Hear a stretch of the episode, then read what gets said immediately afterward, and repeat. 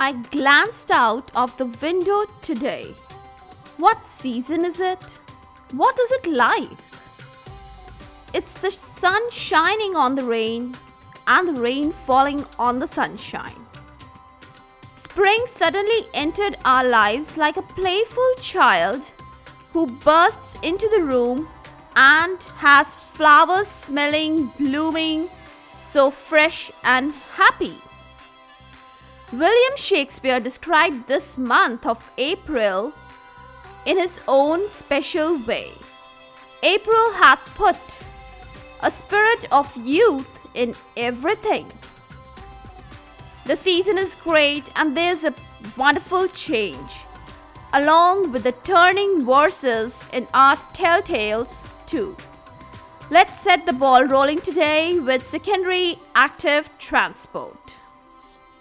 Welcome all to Is Pharmacology Difficult podcast. I'm your host, Dr. Radhika Vijay, MBBS MD Pharmacology, and this is the audio hub to get the best simplified basic tips, strategies, methods, and lots of ideas to learn better, understand better, and make your concepts crystal clear.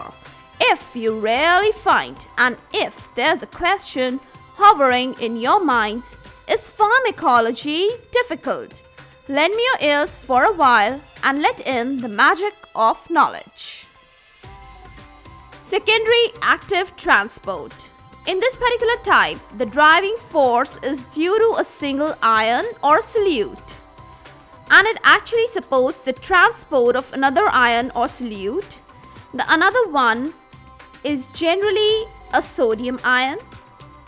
Now, what happens actually is there is a one more set of SLC. Yes, I'm talking about the capital SLC transporter, which is expanded as the solute linked carrier transporter. This capital SLC transporter it affects the whole process there occurs a downhill movement of the other ion, which I'm talking about is yes, the sodium one.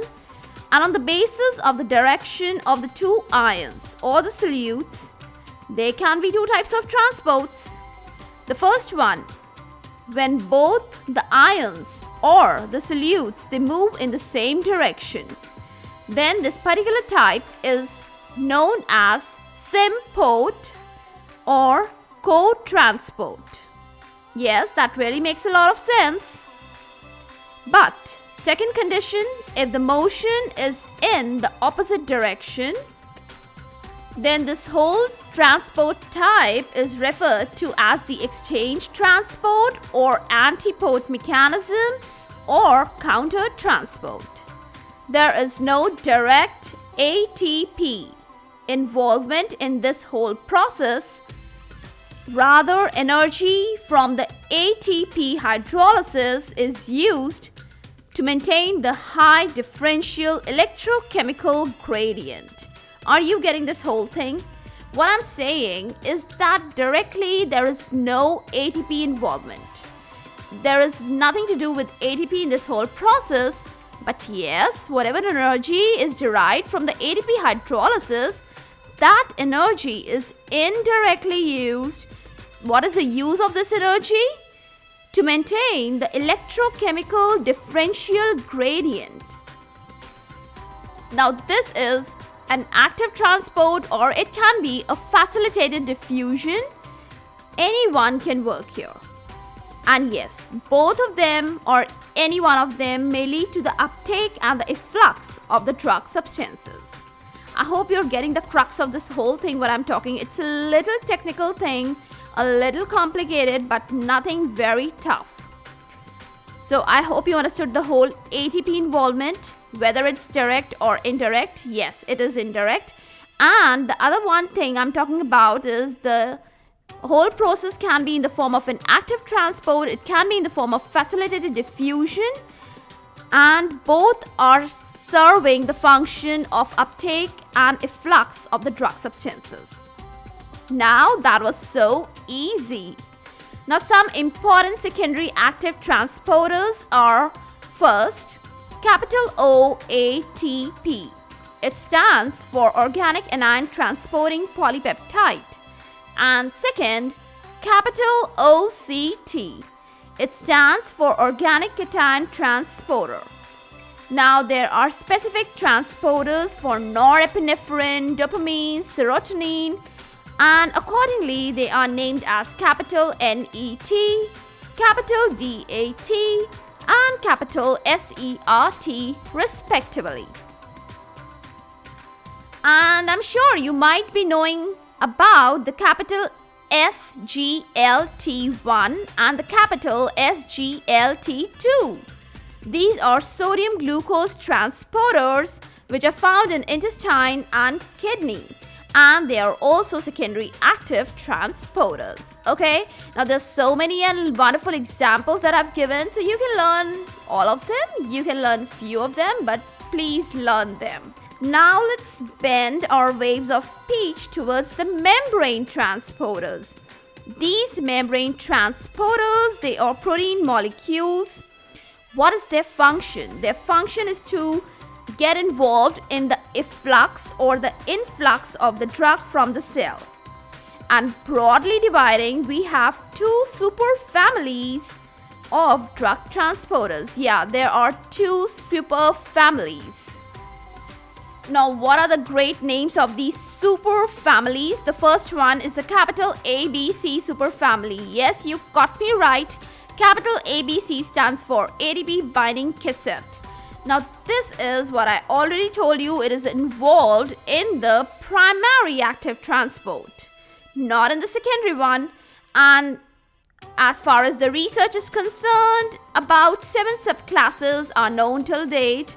The most reputed one, you guessed it right, it is the P glycoprotein or it is also known as the capital MDR1. Okay, let me share a teet-a-teet here with all of you. The basic secret behind calling the P glycoprotein as the capital MDR1 is why? Because it is derived from MDR, that is multi drug resistant protein, via the process of single mutation. So because there occurred only one mutation, the P glycoprotein, what we got, is also known as capital MDR1. See, that makes a lot of sense, right?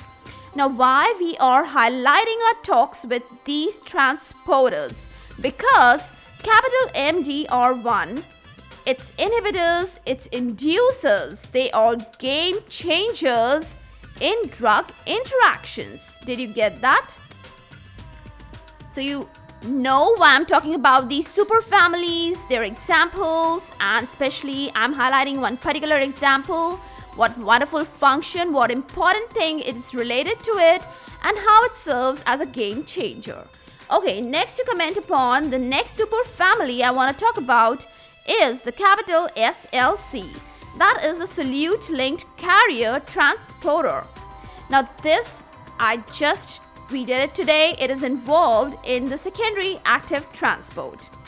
Till date, via the research, around 43 families are quite well known, and some good to know names in this particular field or context they are capital SERT, yes, that is for serotonin, capital DAT, for dopamine, capital NET for norepinephrine, etc. And then we have capital GLUT, glut transports too. Now, some quick facts let's get to know about the carrier mediated transport.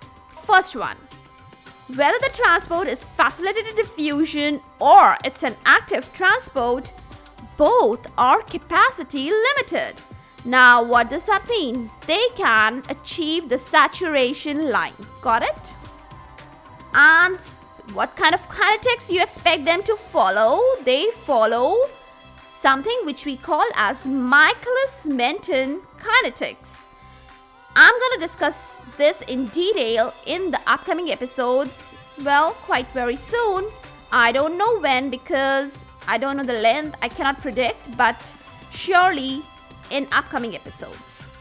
Now, next fact quick fact about these carrier mediated transport is that genetic polymorphism. You understand about genetic polymorphism? It is related to the genes changes. Now, when the gene changes, when polymorphism occurs, it alters the transporters too. And what happens?